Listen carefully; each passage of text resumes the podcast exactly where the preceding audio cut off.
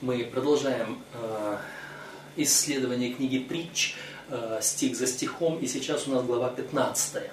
Глава 15 это продолжение 14 главы, да и продолжение всех притч Соломона, которые говорят о э, церкви, о взаимоотношении Бога со своей церковью, о воле Божьей для своей церкви и для каждого члена церкви в отдельности, для каждого из нас, о том, как совершать свое служение спасения и своего, и спасения окружающих нас, потому что такова наша миссия. Сначала спасти себя, а потом спасти тех, которые вокруг нас. Э, что польза человеку, если он весь мир приобретет, а душе своей повредит, говорил Христос. Поэтому здесь э, это часть э, учебника спасения, книга притч. Это не учебник обычной повседневной жизни, это учебник жизни вечной того, что нужно делать. Поэтому, чтобы показать, что э, эта глава связана с предыдущей главой. Предыдущая глава говорила, мудрая жена устроит дом свой. Это в первом стихе, 11 э, стих, дом беззаконных э, разорится и так далее. А здесь я читаю 25 стих 15 главы. Дом надменных разорит Господь, и так далее. 27 коростолюбивый расстроит дом свой и так далее. То есть речь идет о том же самом, о том же доме, который является церковью, или же домом моим духовным, который я устрояю из себя на основании Господнем. Это и тела мои, э, которые суть храм Бога, живущего во мне, и это и дом духовный, который я составляю вместе со всеми другими, потому что я как живой камень, и другие все живые камни устрояем из себя дом духовный, то есть церковь. Э, вот. Эм, в любом случае это относится и к индивидуальному христианину, и ко всей Церкви Христовой. И мы можем сказать и к общине, отдельной маленькой ячейки церкви. Э, мы можем говорить о всемирной церкви, о целой деноминации, мы можем говорить о нашей поместной общине. Итак, что делать, чтобы наш дом устроялся? 15 глава притчи. Кроткий ответ отвращает гнев, а оскорбительное слово возбуждает ярость. Эм, кроткий ответ – и э, раздражительное слово, оскорбительное слово. Как мы общаемся в нашей церкви? Что мы благовествуем? На какую тему мы говорим? Э, с кротостью ли мы благовествуем? Или же зачастую есть те люди, которые любят говорить не в бровь, а в глаз. Мы уже говорили о том, что Бог таит дело, таит грехи. Это было у нас раньше в книге притч. И он не выставляет чужие грехи на показ. Он не оскорбляет кого-то, говоря, что вот ты такой грешник, а ты вот тем занимался и так далее.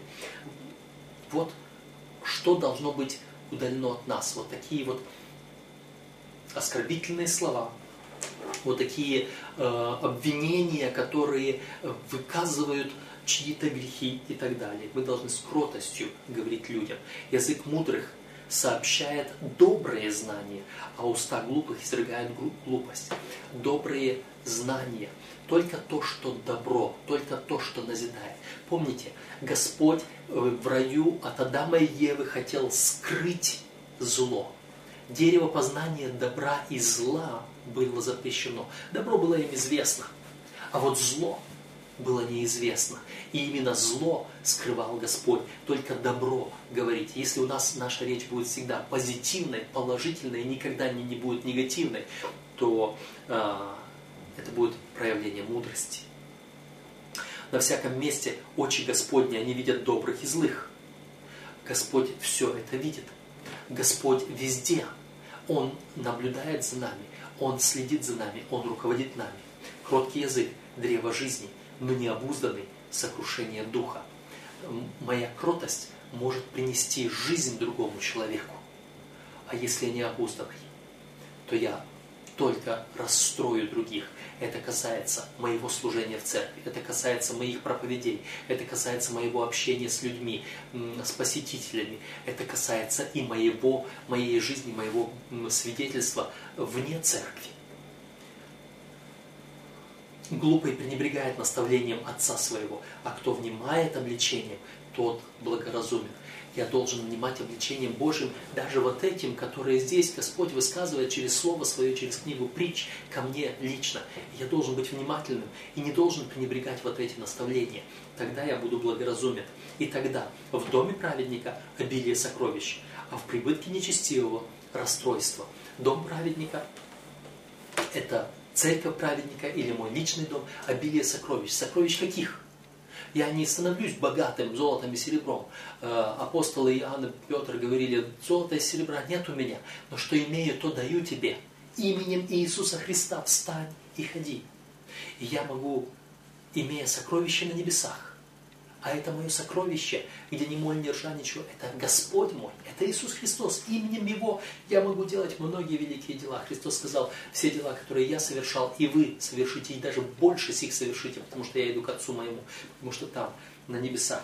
Так вот, в доме праведника, в церкви, праведной, в истинной церкви, много обилия сокровищ. И сокровища – это те драгоценные камни, из которых устроен этот духовный дом – это их, этих драгоценных камней много. То есть церковь полна людьми настоящими, драгоценными, а не потому что кто-то устрояет из сена, из соломы, из дерева. Есть в церкви, конечно, и сено, и солома.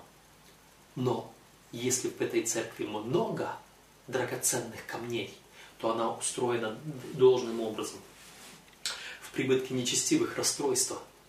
А, другой, может быть, имеет прибыток, дом построил, из сена. И оно расстроилось. Кажется, прибыток, но после него хуже, чем было. Э, уста мудрых распространяют знания, а, сердца, а сердце глупых не так. Уста мудрых распространяют знания. И когда я благовествую, тогда через меня Господь Иисус Христос, по письмо Христово, вот через меня оно распространяется дальше и больше. Жертва нечестивых – мерзость пред Господом, а молитва праведных – благоугодна Ему.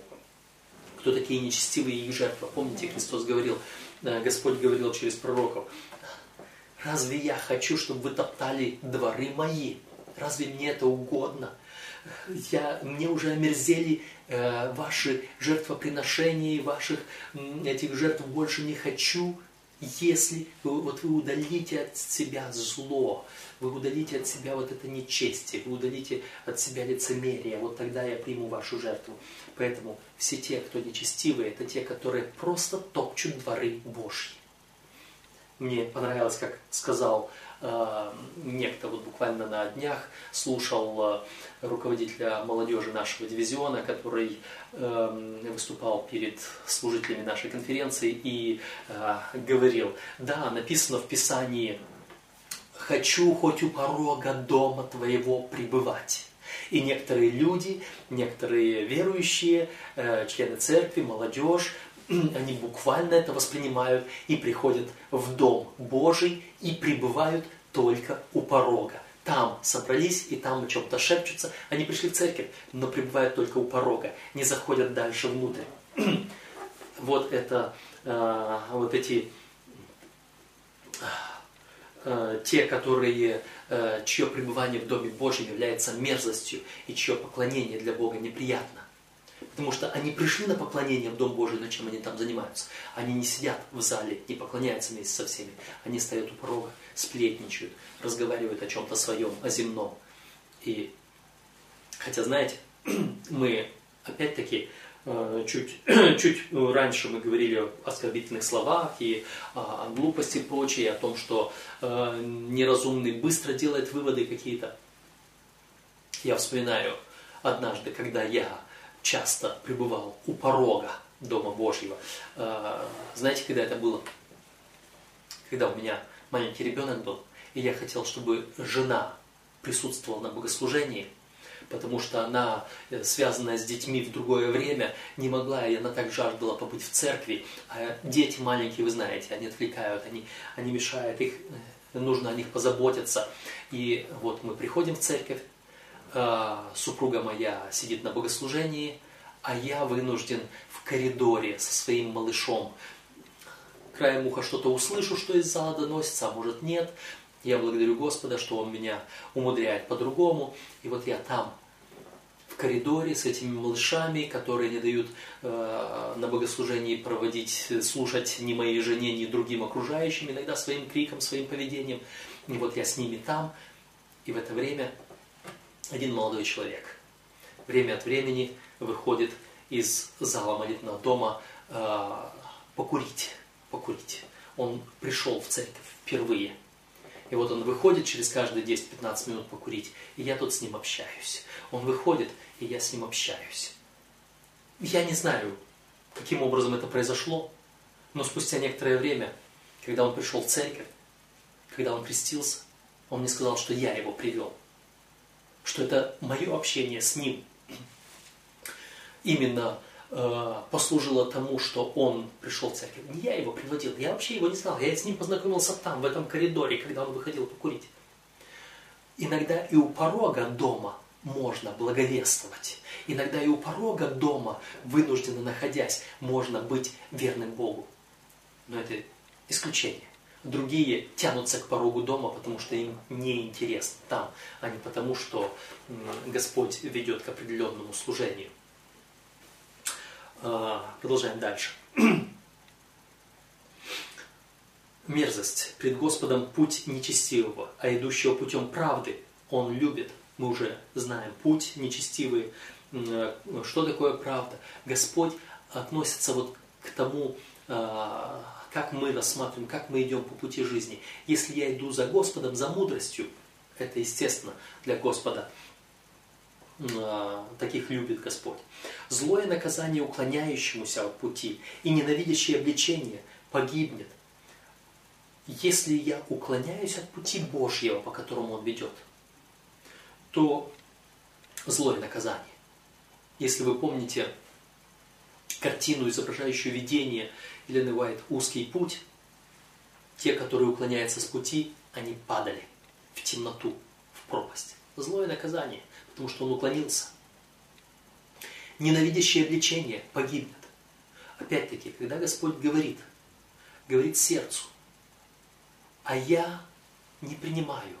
Что случилось с тем богатым юношей, который казался, я все исполнил, Господи. А Господь говорит, подожди, одного тебе не достает. И он ушел с печалью, и нам нигде не сказано, что он возвратился к Христу. Если Господь обличает тебя, и ты уходишь с печалью, нет, если печаль наполняет сердце твое от того обличения, не уходи. Потому что если ты уйдешь, ненавидящее обличение погибнет. Ты уйдешь с этого пути. Преисподняя и Авадон открыты пред Господом, тем более сердца сынов человеческих. Господь знает сердце твое, и потому Он обличает. И потому э, сказано дальше, не любит распутные обличающих его, и к мудрым не пойдет. Если он распутный, если он по разным путям шляется туда-сюда, это потому, что он не любит чистого обличения Слова Божьего и к мудрым не идет. А Господь видит сердце, и Он обличает таковых. Далее, веселое сердце делает лицо веселым, а при сердечной скорби дух унывает. Когда сердечная скорбь? Когда э, обличает Господь. И когда обличение приносит мне печаль, я его не хочу принять, тогда я теряю. Но если Господь обличает, с радостью принимайте наказание Господне, обличение Господне. А, об этом говорит, говорится нам а, апостолами в Новом Завете, а, чтобы мы не печалились, когда Господь обличает и наказывает. Наказание Господне. Давайте я сейчас попытаюсь найти этот текст по-быстрому.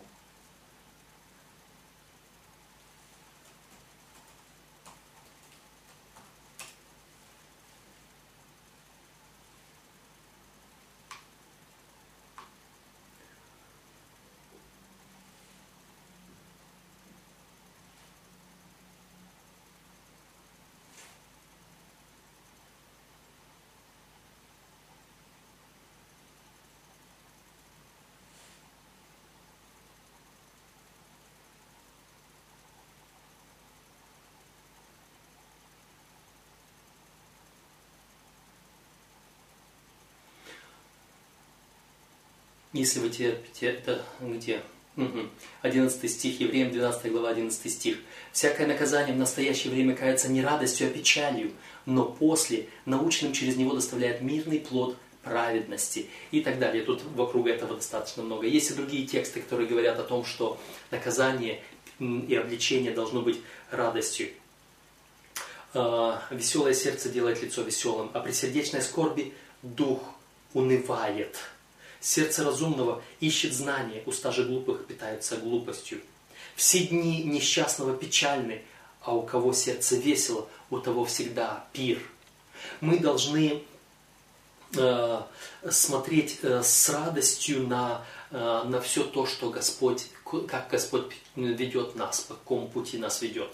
И поэтому, смотрите дальше, лучше немногое при страхе Господнем, нежели большое сокровище и при нем тревога. А, тревога там, где нет Господа. Тревога там, а, где я отказываюсь принять Божье. Когда Господь меня обличает, а я не принимаю этого обличения, там тревога.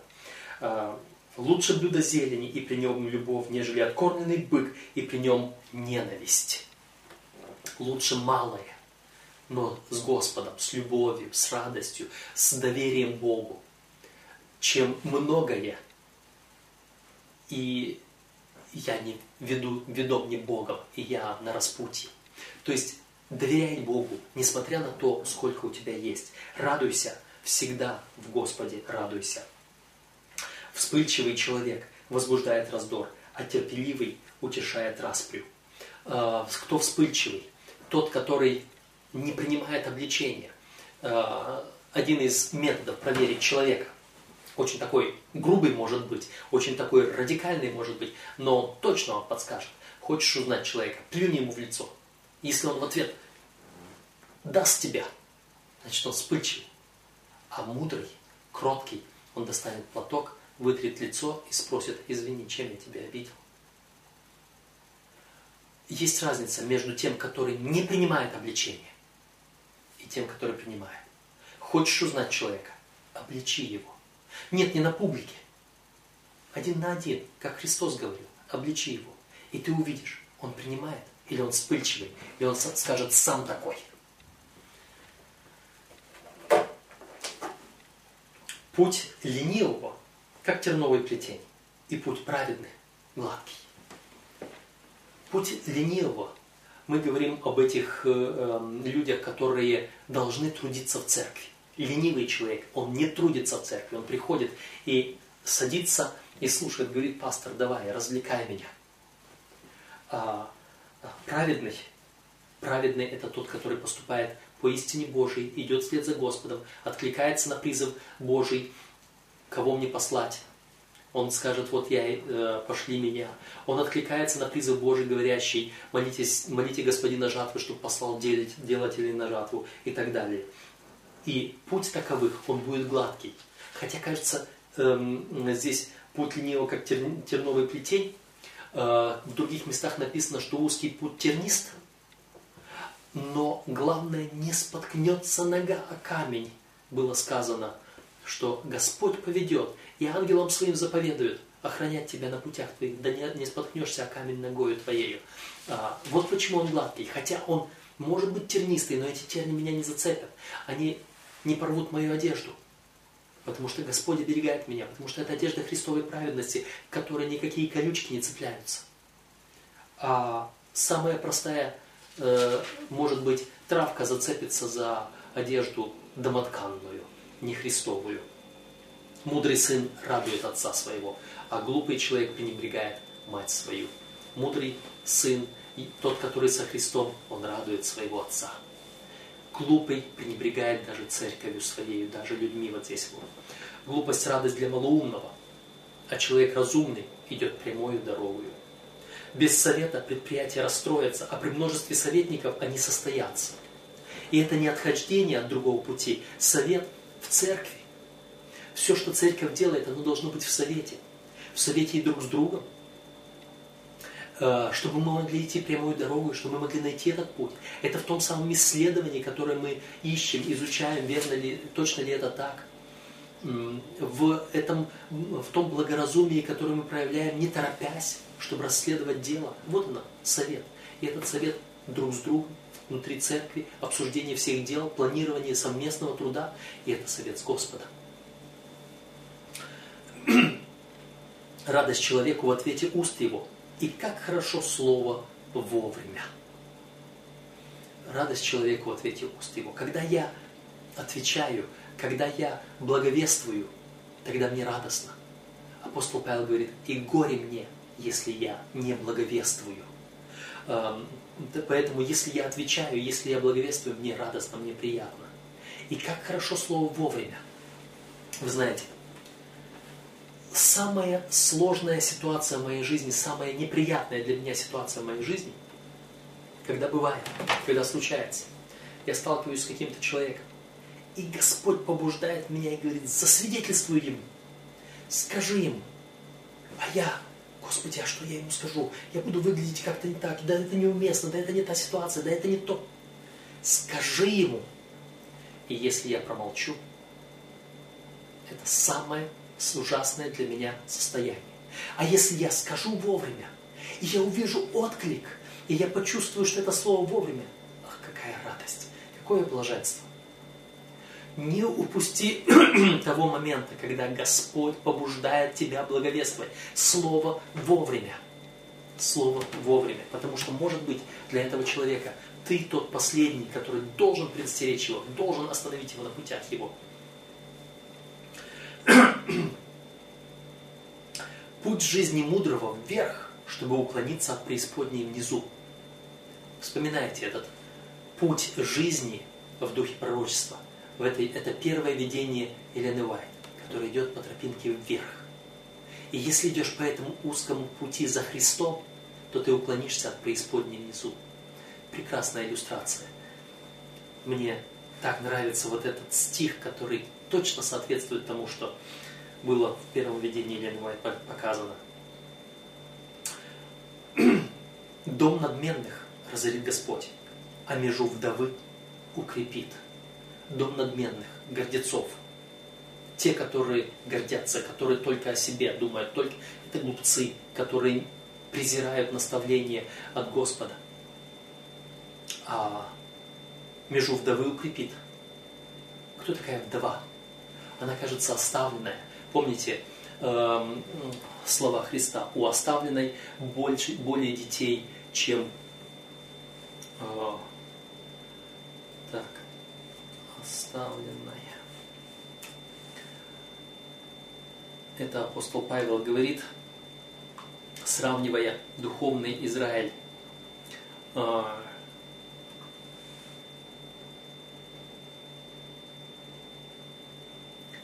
Очень интересный текст, который хотел бы здесь. Это Галатам 4 глава, 27 стих. Ибо написано, возвеселись неплодная, нерождающая, воскликни и возгласи, не мучившаяся родами, потому что у оставленной гораздо более детей, нежели у имеющей мужа. А, и это о чем идет? А, перед этим вы увидите, что речь идет о сравнении апостол Павел здесь в 4 главе Галатам, вот он говорит с 22 стиха, даже, а, да, с 22 стиха, ибо написано, Авраам имел двух сынов, одного от рабы, а другой от свободного другого от свободной. Но который от рабы, тот рожден по плоти, а который от свободной, тот по обетованию. И в этом есть иносказание, это два завета. Один от горы Синайской, рождающий в рабство, который есть Агарь ибо Агарь означает гору Синай в Аравии и соответствует нынешнему Иерусалиму, потому что он с детьми своими в рабстве. А Вышний Иерусалим свободен, он матерь всем нам, ибо написано, возвеселись неплодно, нерождающие и так далее. Мы, братья, дети обетования по Исаку и так далее. То есть здесь апостол Павел интересно поставил противовес иудеев, нынешний Иерусалим, их представил как потомков Агари, э, а не потомков Сары, а язычников, для которых Вышний Иерусалим, представил как потомков Сары. Он просто-напросто переставил местами. Как Иисус Христос это сделал в притче о а, богаче и Лазаре. Когда он показал иудеям, богач идет в ад, а бедный идет в рай. Нищий в рай. Когда иудеи думали, что это наоборот. Вот таким вот образом, перемешав, переставив, э, здесь э, апостол говорит так. Дом надменных разорит Господь, а межу вдовы укрепит. Кажется, она была вдова. Кажется, ее Господь, ее муж умер. Но почему? Потому что она э, э, умерла для мира сего. Когда-то это были неверующие люди. Когда-то они были э, замужем за сатаною, за этим миром. Но крещением апостол Павел говорит, мы умираем для мира, и мир умирает для нас. И тогда вот наш прежний муж умирает. Я становлюсь вдовою и Господь меня принимает. Я воскресаю для новой жизни во Христе. Моя прежняя жизнь умерла. Я вдова для прежнего мужа, для мира. И Господь принимает меня, и Господь благословляет меня, и у меня дальше очень много благословений. Вот что здесь я вижу, как э, Соломон пытается сказать мне, каким образом Господь принимает нас, людей – противовес тем гордецам, которые считают себя «я богат, разбогател, ни в чем не имею нужды», которые стоят и молятся в храме и говорят «благодарю Тебя, Господи, что я не таков, как вот эти прочие люди, как вот этот вот мытарь». А Христос говорит «мытарь, вперед вас тут Царство Небесное». То есть гордеца Господь уничтожает, а вот этого оставленного, казалось бы, Он принимает. Мерзость перед Господом, 26 стих, помышление злых, слова же непорочных, угодно Ему. И вот это зло, это как раз вот тот фарисей, молящийся в храме, это тот гордец, в церкви сидящий и так далее. Коростолюбивый расстроит дом свой, а ненавидящий подарки будет жить. Кто такой коростолюбивый? Корыстолюбивый, корысть для себя, для себя, стяжающий себе. А себе стяжает гордец – Коростолюбивый и гордец – это то же самое. Желающий богатства вот здесь на земле – это то же самое. И вот этот является мерзость для Господа. Он расстраивает свой дом. Он стяжает для себя.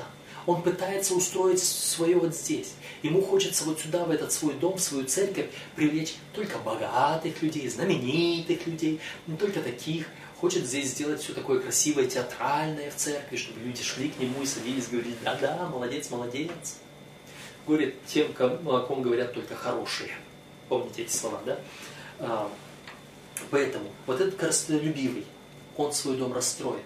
Он строит не на том основании. Он строит не на скале Иисусе Христе, он строит на песке. А ненавидящий подарки будет жить. Подарки откуда? От вот тех людей, которые пытаются дать ему взятку, чтобы он поступил неверно ненавидящий вот эти вот всякие корыстные предложения сатаны. Сатана предложил Еве, возьми этот фруктик, ты получишь за это положение Бога и знание, и мудрость. Она взяла этот подарок, который вроде бы сулил ей больше, чем Господь хотел дать. И в результате получила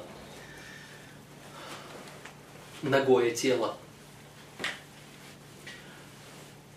Сердце праведного, 28 стих, обдумывает ответ, а уста нечестивых изрыгают зло. Сердце праведного обдумывает ответ. Это вот в, без совета предприятие расстроится. Это то, что он вникает в слово, не торопится языком своим и так далее. Прежде чем вам предложат подарок, прежде чем, то есть вот когда вам предложат подарок, когда вас начинает обольщать, когда м, сатана в виде змея появляется, предлагает вам плод, не торопитесь, обдумайте. Сердце праведно обдумывает ответ. Далек Господь от нечестивых, а молитву праведников слышит. Когда обдумываешь ответ, обратись к Господу. совет Господа. Господь услышит твою молитву, ответит и даст мудрость. И тогда светлый взгляд радует сердце, добрая весть уточняет кости. Господь даст добрую весть, скажет, что я веду тебя, ты будешь слышать голос, говорящий позади тебя, вот путь, иди по нему. У тебя будет светлый взгляд, ты будешь видеть истину, ты будешь понимать путь свой. Ты сможешь пойти вперед. Почему? Потому что ты преклонил ухо свое к мудрости, к Иисусу Христу, услышал Его. Далее, ухо внимательное к учению жизни пребывает между мудрыми. Видите, вот как раз, когда я слушаю учение жизни, учение Иисуса Христа, оно пребывает между мудрыми. Отвергающий наставление не радеет о своей душе, а кто внимает обличению, тот приобретает разум. Господь не всегда э, говорит то, что мое сердце ублажает. Он иногда учит, а иногда обличает, иногда наставляет. Но в любом случае, если я принимаю Слово Божье, является ли оно наставлением, является ли оно обличением или является поддержкой, чем бы то ни было, страх Господень научает мудрости, и славе предшествует смирению. Я должен смириться под крепкую, крепкую руку Божью, и тогда Он возвес, вознесет меня. Так сказано, славе предшествует смирение. Славе предшествует смирение. Смиритесь под крепкую руку Божью, и Он вознесет вас. Вот таким образом Господь в этой главе книги притч предлагает нашей церкви и каждому христианину лично возрастать в познании Божьей. Да благословит вас Господь. Мы продолжим следующую главу в следующей части.